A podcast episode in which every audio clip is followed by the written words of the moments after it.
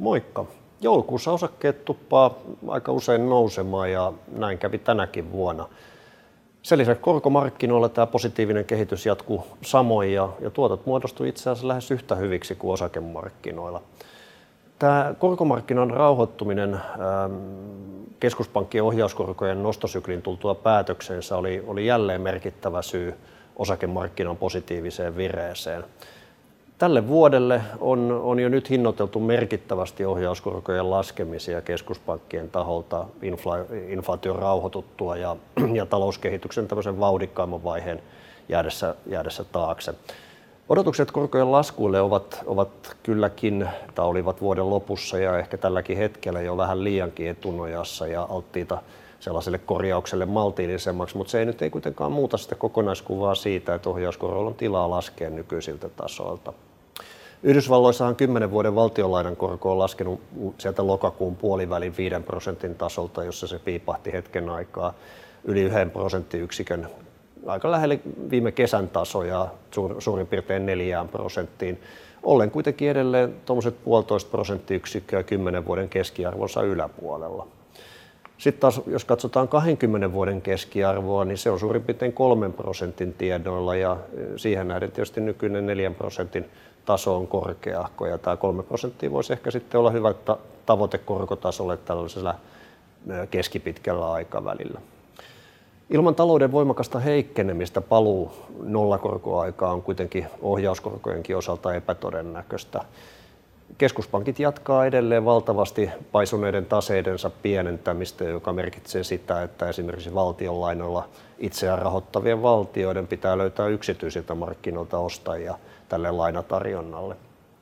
Tämä toimii vastatuulena korkojen laskulle ainakin näiden pidempien lainojen osalta. Varahoidossa me ollaan kesän jälkeen tunnistaneet, tunnistettu selvän kiinnostuksen lisääntymisen korkosijoituksia kohtaan muun muassa valtionlaina- ja yrityslainarahastojen osuudenomistajien määrän lisääntymisenä.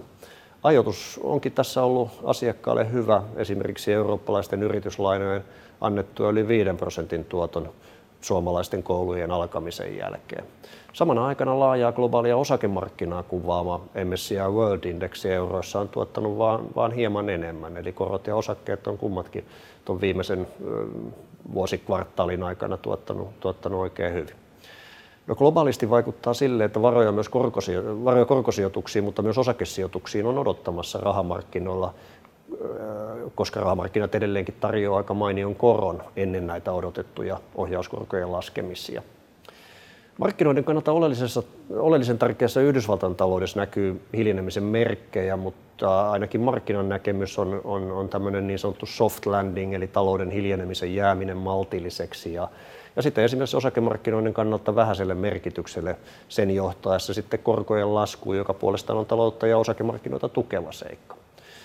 Kuten aina yritysten tuloskehitys on tärkeää ja, ja tuloskasvu Yhdysvalloissahan on, on levännyt, levännyt kourallisen suuryrityksiä harteilla ja, ja, ja siten tukenut näiden, näiden kurssikehitystä voimakkaasti muun osakemarkkinan ollessa huomattavan paljon heikompi. Ihan ok sekin tosi. Vuoden alussa me tullaan saamaan jälleen kvartaalidataa siitä, että onko tämä markkina-arvoltaan suurimpien yritysten, kuten Apple ja Microsoft, tuloskasvu jatkanut odotetun vahvana.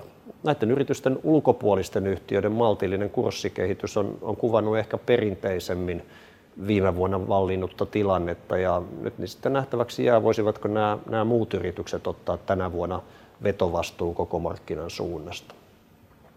Yhdysvalloissa tämän laajan S&P 500-indeksin tuotto oli viime vuonna suurin piirtein 12 prosenttia parempi kuin sitten tasapainoin yhtiöt sisällään pitävän indeksin.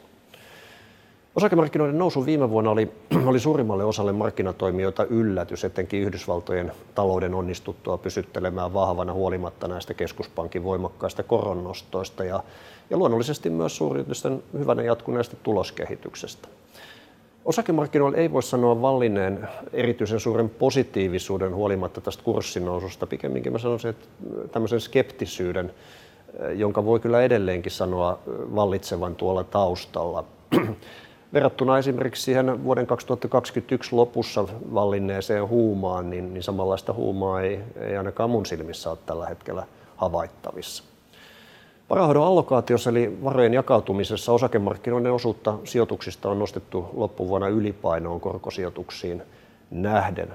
Korkojen lasku ja luottoriskipreemioiden kapeneminen on antanut hyvät tuotot korkosijoituksille, mutta tästä eteenpäin ainakin näillä näkymin näemme osakesijoituksilla olevan paremmat, paremmat näkymät.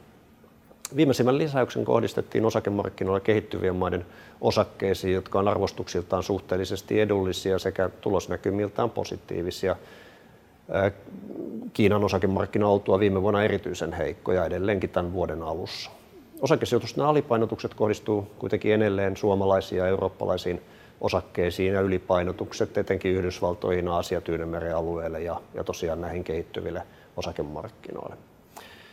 Tämän normaalia korkeamman osakesijoitusten osuuden seurauksena korkosijoituksissa on, on yrityslainoja ja kehittyvien maiden lainoja normaalia vähemmän, kuitenkin siten, että valtionlainojen osuus on normaalia korkeampi. Korkoriskin määrää pyritään pitämään edelleen normaalia, normaalia korkeampana. Lopuksi mä toivotan kaikille oikein hyvää ja, ja menestyksekästä vuotta 2024. Morjens.